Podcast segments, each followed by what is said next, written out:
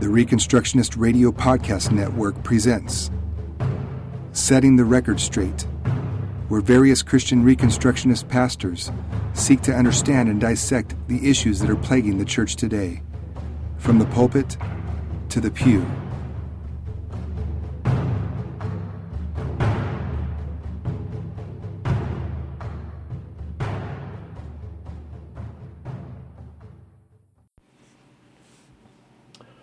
One question I run into repeatedly is this: does the Bible teach a regulative principle of government, or RPG? Now, I believe the answer is a very strong yes, and I mean to prove it here by the use of three biblical arguments. Before I do, though, it is wise to define our terms. For the purposes of this work, my definition of the regulative principle of government is this: governments are not free to make it up as they go. They are required to stay within the confines of the requirements of the law of God. Though all lack of conformity to the law of God is sin, not all sin is considered in that law to be a public crime worthy of punitive or regulative action by the civil government. The law of God distinguishes between sins and crimes. The way to tell the difference is that crimes come with specified punishments. Covetousness, for instance, is outlawed as a sin, but since the law never specifies an earthly penalty for it, covetousness is not to be considered a crime, and therefore not under the jurisdiction of a human government. Theft, on the other hand, is a sin that comes with specified penalties, particularly the payment of restitution. It is therefore a crime that the civil government needs to address. Now, this regulative principle does not mean that all our law codes should be replaced with the Ten Commandments and literal stoning necessarily. It means that our governments are not allowed to define crimes or types of crimes that the law has not defined. So, for instance, smoking the leaves of a plant may be sinful insofar as it destroys sobriety, but it is not a crime. No punishment is specified. On the other hand, the law of God treats the unborn child as a person worthy of equal legal protection with everyone else. So the regulative principle of government would seek to shut down any human laws that do away with that legal protection. Basically, the RPG means that governments are not allowed to turn to either the left or the right from God's commandments, as we will see in just a moment. Here, then, are three positive arguments to establish the case. They are, first, that the RPG is the explicit teaching of Scripture. Second, that the burden of biblical prophecy spreads the RPG to all the world. And third, that there can be no actual justice if this regulative principle is denied. So the first argument is that we're talking about the explicit teaching of Scripture. Deuteronomy 17:18 through 20 says, "When he takes the throne of his kingdom," talking about the king in Israel, "he is to write for himself on a scroll a copy of this law taken from that of the Levitical priests. It is to be with him, and he is to read it all the days of his life, so that he may learn to revere the Lord his God, and follow carefully all the words of this law and these decrees, and not consider himself better than his fellow Israelites, and turn from the law to the right or to the left. Then he and his descendants will reign a long time over the kingdom in Israel." Note the requirements here are bracketed by statements that concern the actual activity of being the king. This is not talking about him having a copy of the law to read during his morning devotions. It concerns the business of ruling as king. He begins the copying and studying when he ascends to the throne, and if he is faithful to it, it will ensure the prosperity of his house as the royal family in Israel. Now, this text lists three mandatory requirements vis-a-vis his relationship to the law. First, he must copy it out. Writing activates different areas of the brain in addition to merely reading or studying. So God apparently wants this to sink deeply into his consciousness. Second requirement says he must keep it with him. You do that with stuff that you consider valuable: keys, wallet, cell phone, children. And third, he must read it continuously all his life. He doesn't get to claim that after writing it out and maybe reading it one more time, he's got it. He's not done. He'll never be done. He will be a lifelong disciple in God's principles of justice. Now, there are three mandatory outcomes of keeping the above requirements that are listed in this text. The first one is the king will learn to revere or honor the Lord. He'll see himself rightly in relationship to God. The second one is he will actually do what the law commands. That is, his lifetime of study must result in action. And the last result is he will not exalt himself above his brethren, as is the wont of powerful people. Another thing to note is that one surefire sign that he has failed in all of this is this: he turns from the law to the right or to the left, in the direction of leniency or severity, in the direction of apathy toward actual crime or toward overbearing activism. He can't become the conservative's favorite father figure in a uniform or the liberal's mother in an apron. From all the above, it is explicitly clear that the king's job is to demonstrate consistent, meticulous, unswerving obedience to the details of the law God has given him to enforce. Any other option represents a sinful turning aside from it. But there's an objection. But preacher, that was the old covenant, made specifically with Israel. Our rulers are not in the same position as the kings in ancient Israel, as we are not part of that covenant, which brings us to the second argument. We've seen that the king of Israel was strongly saddled with a regulative principle of government. Now we will look at the fact that the spread of this principle to the ends of the earth is the burden of prophecy. Simply put, what I mean is this: it is the consistent testimony of both testaments that God intends the law to instruct all the nations of the world in righteousness. Deuteronomy chapter 4, verses 5 through 8 says, "See, I have taught you decrees and laws as the Lord my God commanded me, so that you may follow them in the land you are entering to take possession of it. Observe them carefully, for this will show your wisdom and understanding to the nations, who will hear about all these decrees and say, 'Surely this great nation is a wise and understanding people.' What other nation is so great as to have their gods near them the way the Lord our God is near us whenever we pray to him? And what other nation is so great as to have such righteous decrees and laws as this body of laws I am setting before you today?"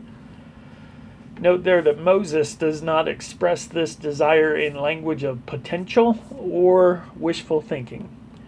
He's not saying that it could work this way. He says it will.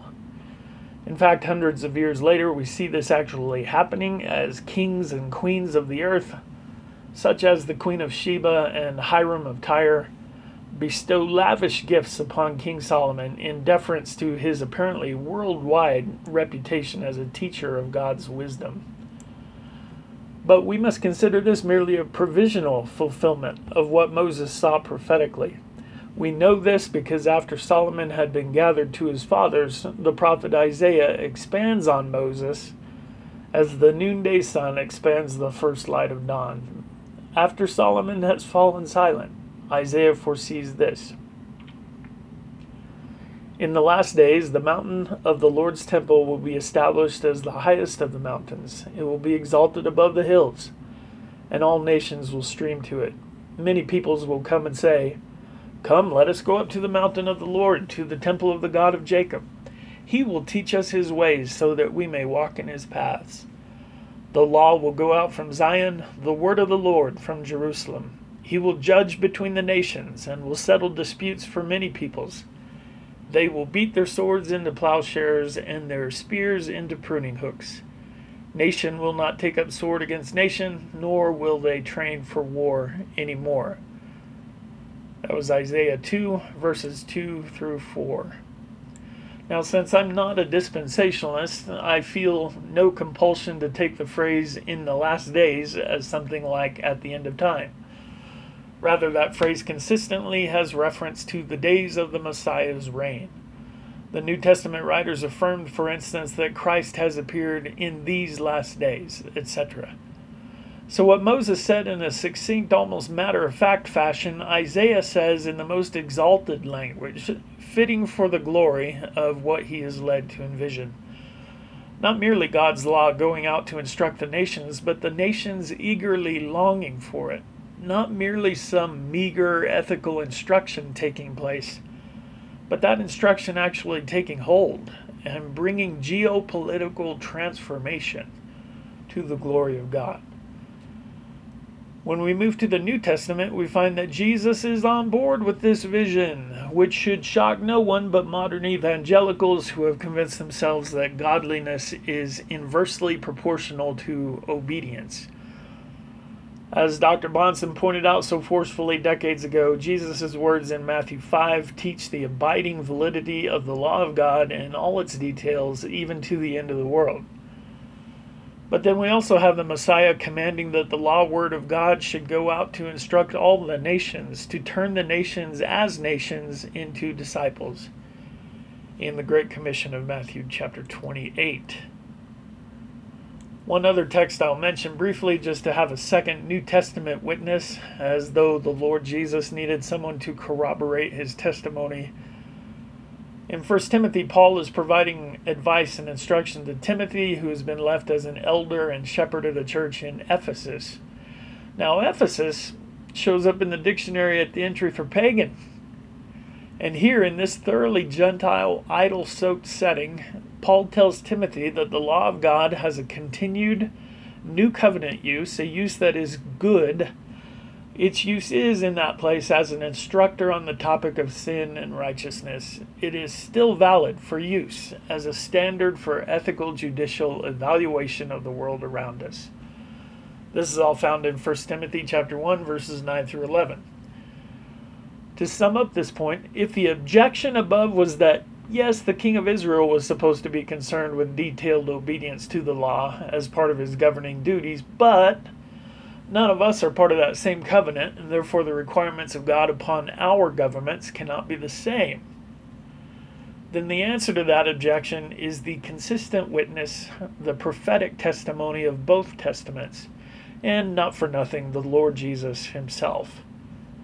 All nations are to be taught the same sort of obedience to the explicit commands of God. Now we have to progress to a third consideration here. We've seen that the regulative principle of government was explicitly commanded to the kings of Israel. We've now seen that the Bible's consistent vision is a world that has been instructed to follow those same commands.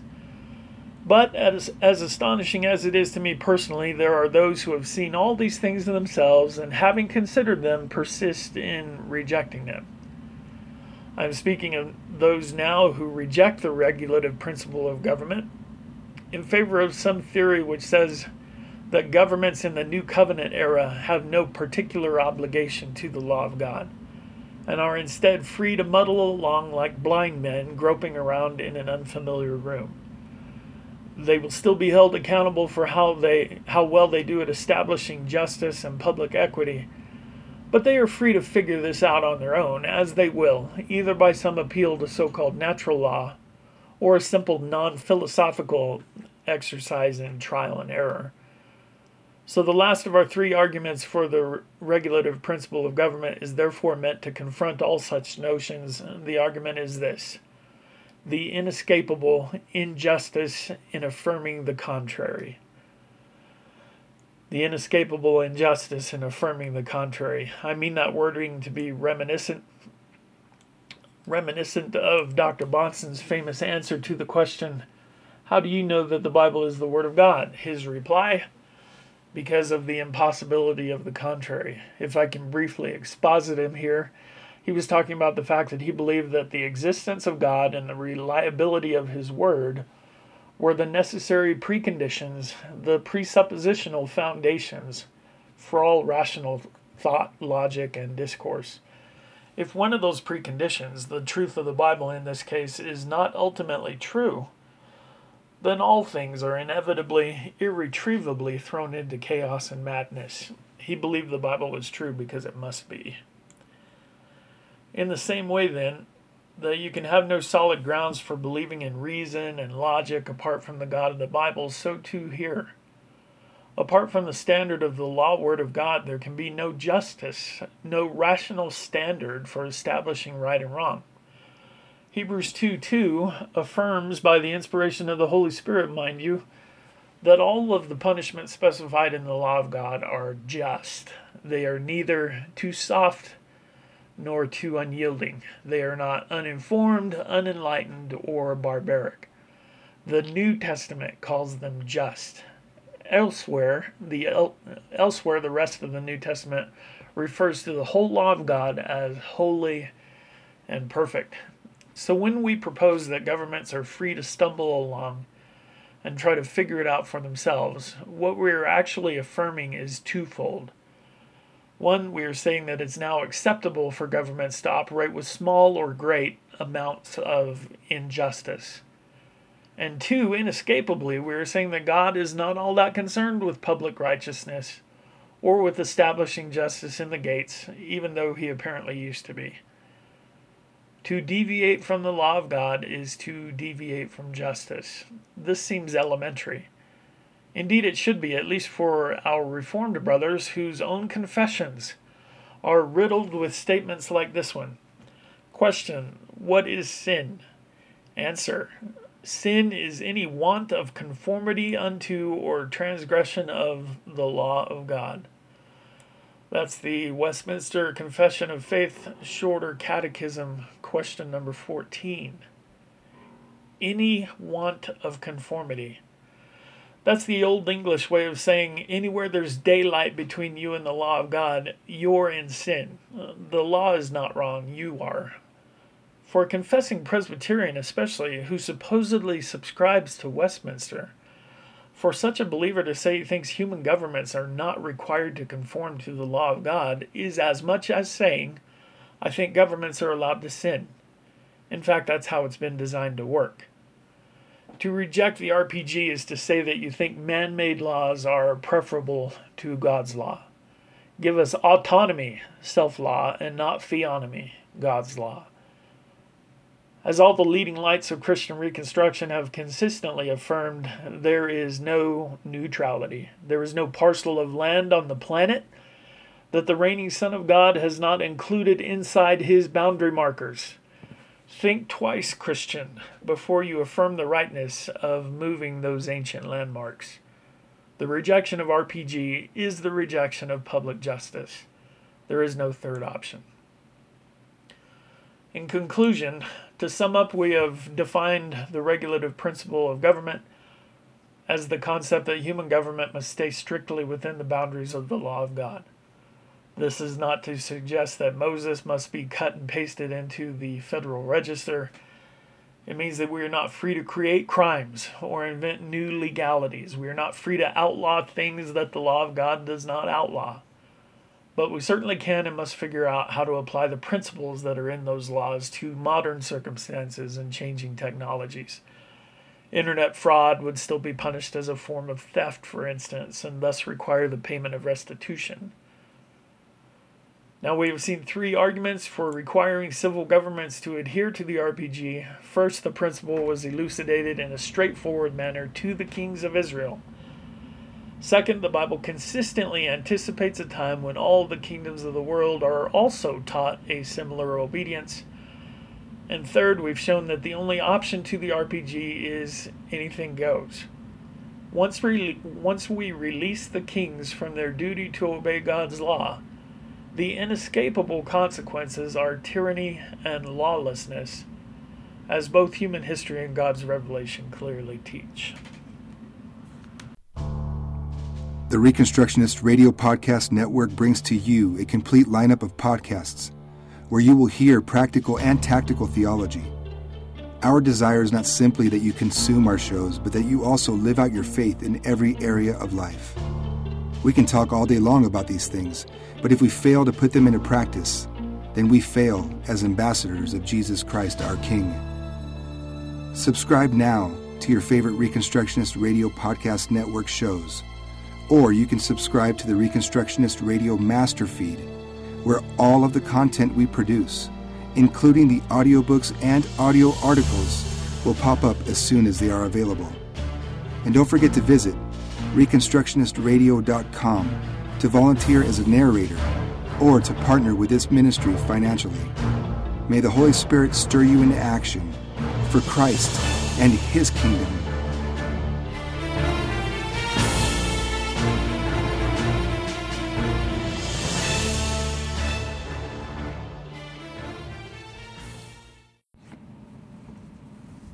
And we're back, setting the record straight. Thank you for joining us. We just spent a little while talking about the regulative principle of government. And there's one last thing I want to say about that before we move on.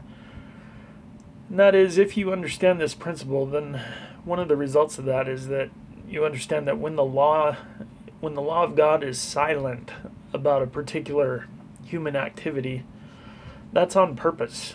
It's not silent as an oversight. It doesn't represent a gray area. The silence of the law is not an invitation for man to do his best to come up with something workable as a solution. Silence in the law of God has a positive meaning.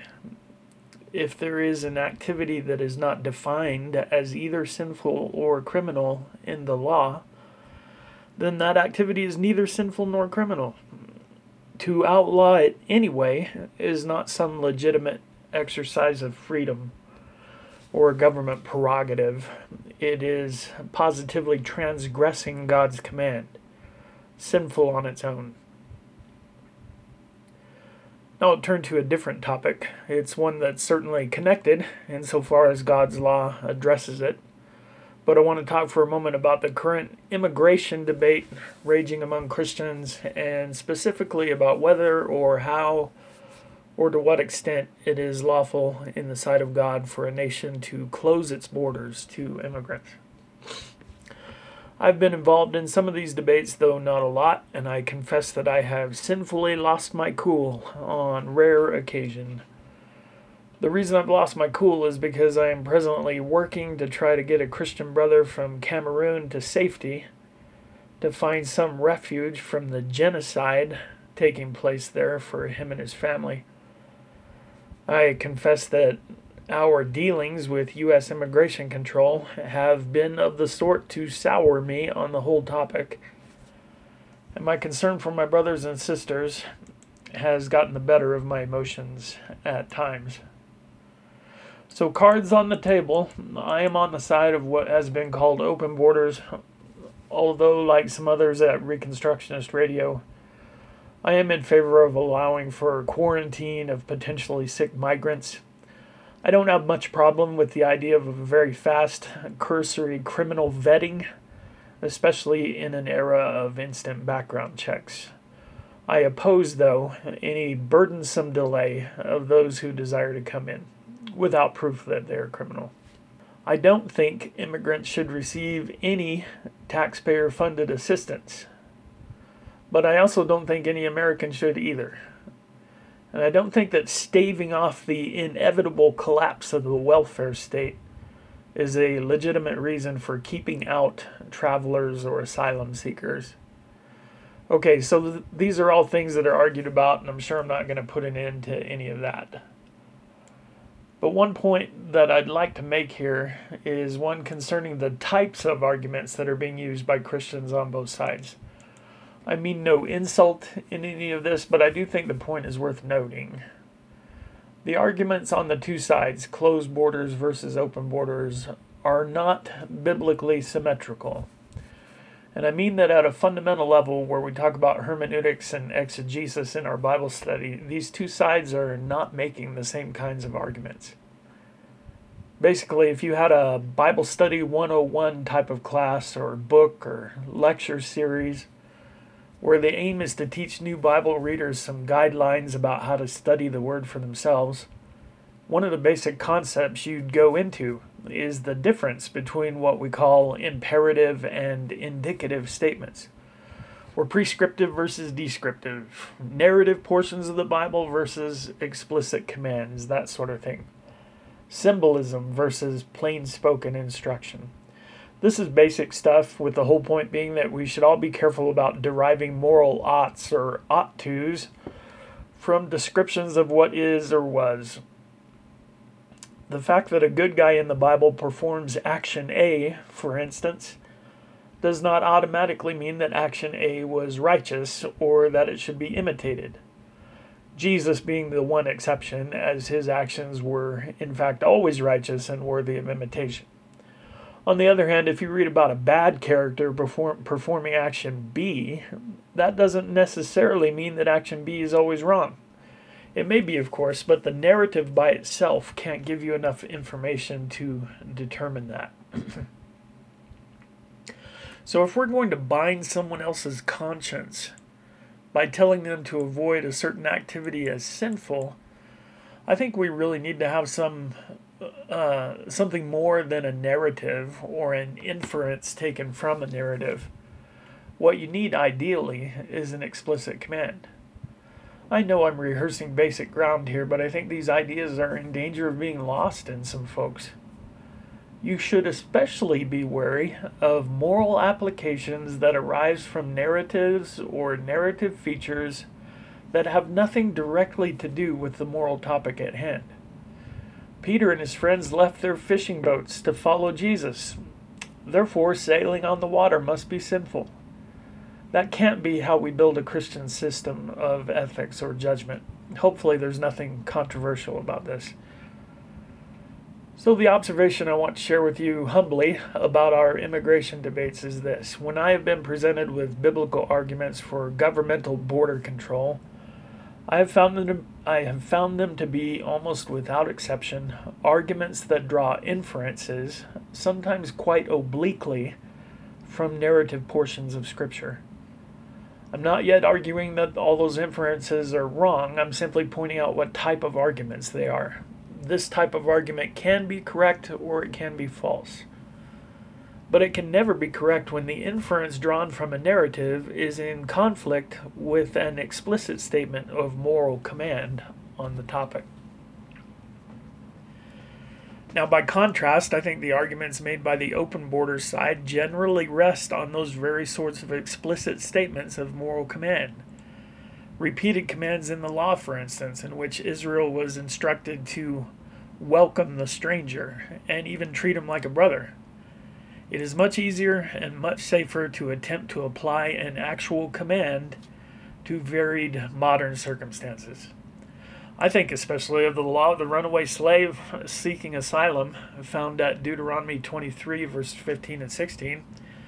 It wasn't merely that he was to be welcomed into the land, but it was illegal to deport him back to where he came from.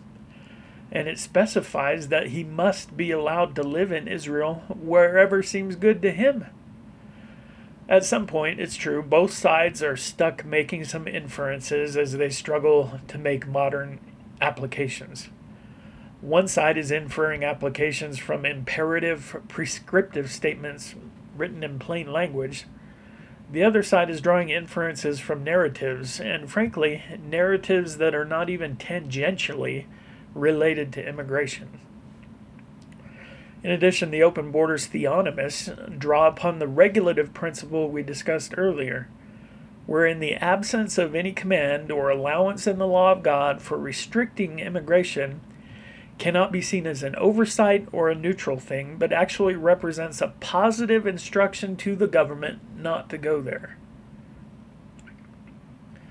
In the time I have left here, which, to be honest, is determined by me, I want to look at a couple of the major instances that we see repeatedly from closed borders folks, in which inferences are drawn from narratives that are not about immigration. First, it is very common for closed borders people to appeal to the consequences of the Tower of Babel incident in Genesis 11, and then to marry that to statements about the fact that God determined the geographical limits of the nations. Appeal is routinely made to Paul's speech in Acts 17:26, where he teaches that God made from one man every nation of mankind to live on all the face of the earth, having determined their appointed times and the boundaries of their habitation. Now we note that neither Paul's narration nor the one in Genesis has anything to do with immigration. Nevertheless, inferences are then drawn from this. Some, like Michael Fallon, have taken from this that nations are quintessentially defined by their borders.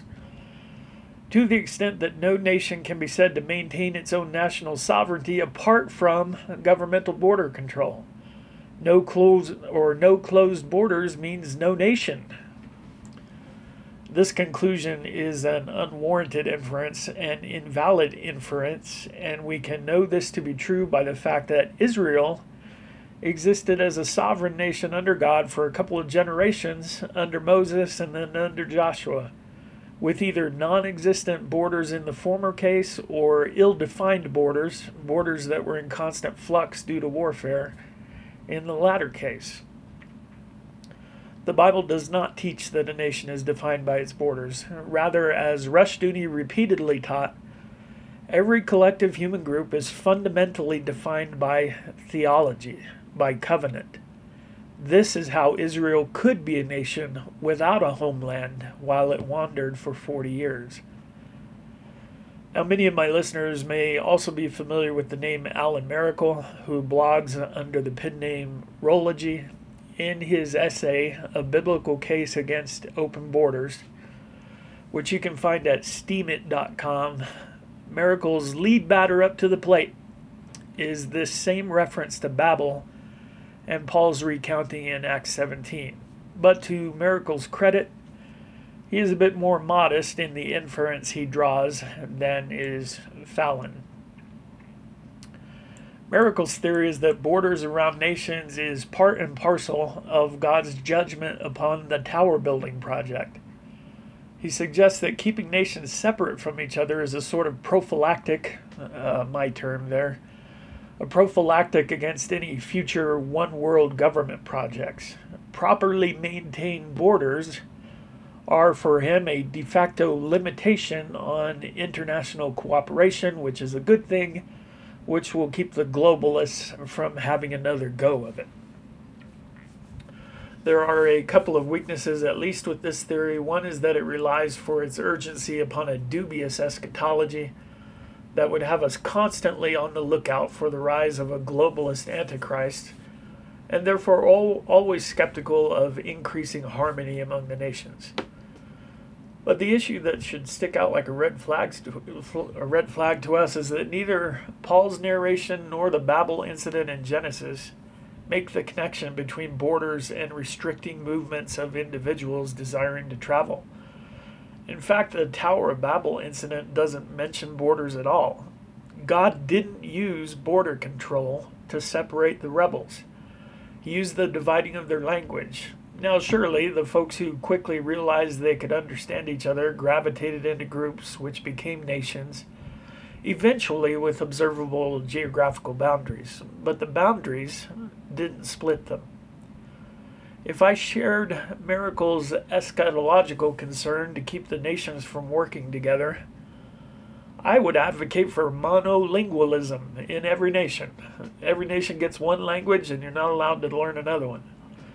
I might declare it sinful not to have open borders, but to seek to understand what people in another nation are saying. All of this learning of different languages, that's where the globalist danger really lies. That's the reversal of Babel. In both cases, Fallon and Miracle, their moral inferences regarding borders and immigration are simply not supported in the text. Closed borders neither ensure national sovereignty, ask East Germany during the Cold War, nor do they form some bulwark against the villains of a coming tribulation.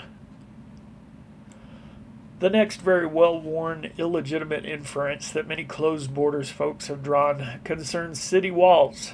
The argument goes like this: Jerusalem had a wall. They used it to keep people out. Heck, even heaven is pictured with a wall. Never mind that heaven's wall had 12 gates that were always open and allowed invitation from the Spirit and the bride saying, "Come." So since Jerusalem kept people out with the wall, therefore border control. course, this argument falls apart with the simple realization that city walls and national borders are not the same thing. In fact, the walls around Jerusalem coexisted with national borders of Israel, so you can't conflate them. They existed separately at the same time with completely different purposes. Walls can't mean border control now when they never meant that back then. I mean, the nation of Israel had no border control at the time that it had walls around some of its cities. So, axiomatically, city walls cannot imply closed national borders, since they never did. And the wall around Jerusalem was obviously never meant to limit foot traffic into or out of the nation of Israel. The other problem with drawing immigration inferences from the existence of city walls within Israel is this obvious one, and that is that not all of Israel's cities had walls. So, begging for some consistency here, how can you make inferences from the historical fact of city walls, but then ignore the parallel phenomena of the absence of those walls? I mean, if city walls impact the topic of immigration, shouldn't the absence of city walls also impact it? I think you see the problem there. Okay, so that's all I have for you guys. Just a reminder that in our attempt to apply the Word of God to present circumstances, not every argument made from the text of Scripture is of equal weight. The clear moral commands are clear for a reason. They're the ones we ought to seek to apply. Thanks for listening. Hit me up, as the cool kids say these days, on Facebook. God bless.